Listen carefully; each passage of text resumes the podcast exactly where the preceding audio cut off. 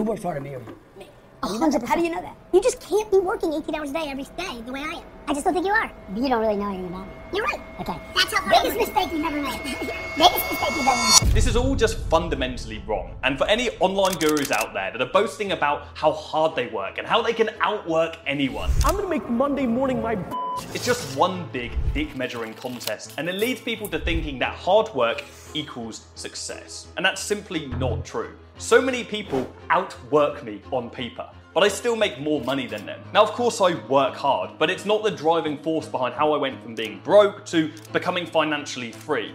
And I know a lot of you might not believe me right now, but in this video, I'll show you how you can become rich by working less and why measuring success on how hard you work is just keeping you poor. Everyone has the same 24 hours in their day. But how does someone like me make more money than people that work more hours? Statistically, a farmer works on average 116 hours a week out of the total 168 they have available.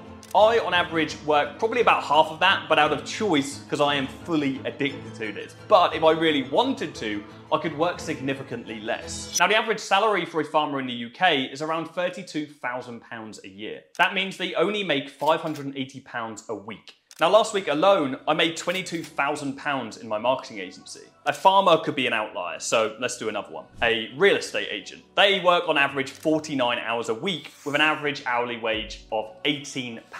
That's still only £882 per week and £21,000 less than I made last week in just one of my businesses. And look, I'm not saying this to brag, I'm saying this because I want to get this message across to you. I could make an annual salary on a bad week whilst hiking up a mountain in Iceland or sipping on a cold beer on a boat in Ibiza. I have the freedom and financial ability to do this, as do many other people, because of one thing I make the right decisions on how to spend my time. And I know it sounds simple, right? But if everyone was good at decision making, a lot more people would be in the same shoes as me. You see, there are four key things that you really need to get used to to get good at decision making. And the first one is task delegation. Think of it as if you are the manager or coach of the team, and your objective is to win the league at the end of the season, right?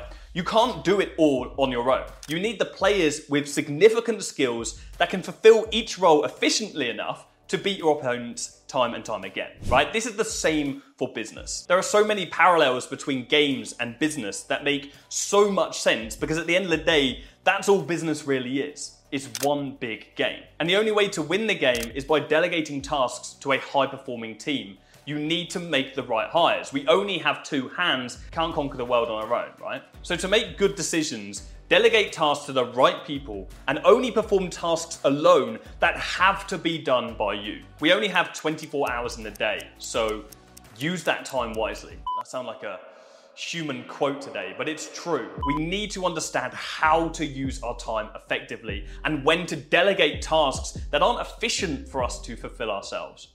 So that leads me on to the next pillar, and that is value selling. The rich don't trade time for money, right? They trade value for money.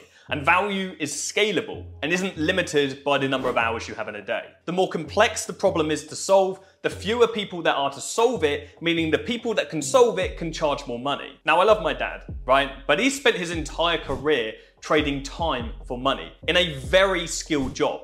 Now, the value he provides is worth millions to the companies that he works for, but he certainly has never been paid that. In fact, trading time for money makes very, very few people money, if not any, which is why in America, 58% of adults live paycheck to paycheck. And even worse than that, they don't even enjoy the jobs that they're working in. So if you want to make money, you need to sell value. Let's look at the founders of Uber, Travis Kalanick and Garrett Camp. They basically revolutionized local transport. The ease of getting around is directly attributed to Uber, and hence they have nailed value selling. Uber's USP is the ability to provide customers with quick, convenient transport on demand. Their tagline is always the ride you want. It reminds people of the hassle of waiting for taxis or the lack of control that comes with public transport or the difficulties of driving themselves around a busy city. People are sold on the value of the convenience and comfort of the service they provide. They saw a clear problem and invented a solution for it. And it's the same with all successful business owners like Daniel Ek. In 2006, he created a destination for affordable and easily accessible music, access to a library of over 80 million songs. Music was never as accessible as it is until Spotify came along, apart from maybe on LimeWire, if any of you remember that. Now, Spotify is currently one of the largest streaming softwares in the world, with over 433 million monthly active users.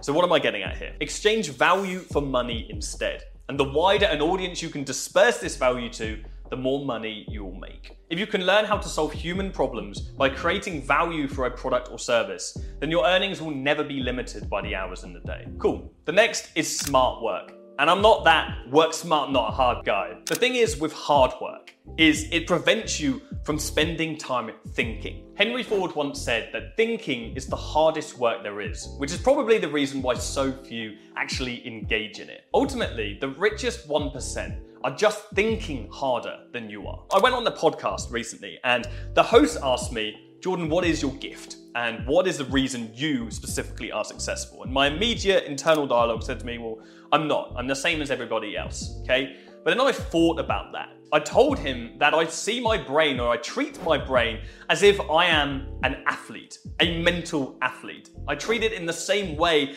a physical athlete would treat their body. I optimize my entire life around my mental performance and eliminating brain fog. I spend the majority of my time thinking about how I can break through that next business barrier, how I can continue to grow every single week and every single month. My gift is that I'm a critical thinker, as most successful business owners are. And that is a skill that can 100% be learned because I wasn't always like that. You just need to recondition your brain over time to value thoughts in the same regard as physical hard work so you can actually work smarter. The entire education system is built to condition us into thinking that hard work equals success, that hard work will make you fulfilled, happy, and rich and free. But it does the opposite in so many cases. Hard work without intelligence will just create sweat and no results. Minimal finances. Abraham Lincoln once said that if I had six hours to cut down a tree,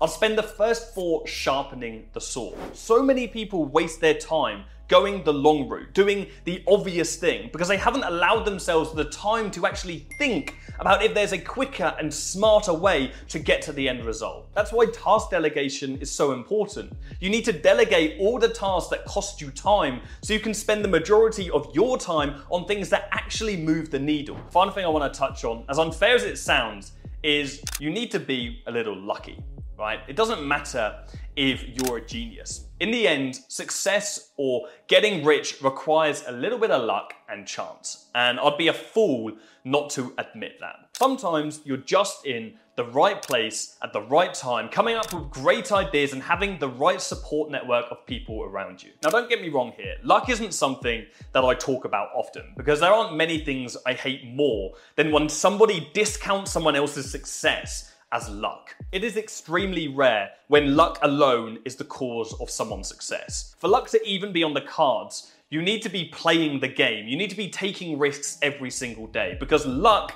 and risk are symbiotic, right? Entrepreneurs risk it all. They risk their money, their relationships, their time, their pride. They put everything on the line just for the chance of having success, just for the chance of being rich. And our lives literally only improve when we are taking those daily chances. So never regret taking a risk, even if it doesn't pay straight away, because one day you might just get a little bit lucky. Now, I want to end the video on this final note. I'm not trying to say that hard work isn't important at all. Of course it is. Wealth is not just to simply fall into your lap. I work my ass off and I've sacrificed so much to get to the position that I'm in. But it's time to realize that hustle culture is just without context. Just because you're staying late in the office every day doesn't mean you're going to be rich and successful. Sure, it'll put you ahead, but only if the work you're doing is smart. And at the end of the day, there is no such thing as overnight success. Consistency over time is the only thing that's going to get you there. And if you enjoyed this video and you want to continue learning, check out the next video now to learn the business model that I used to make my first million. Cheers.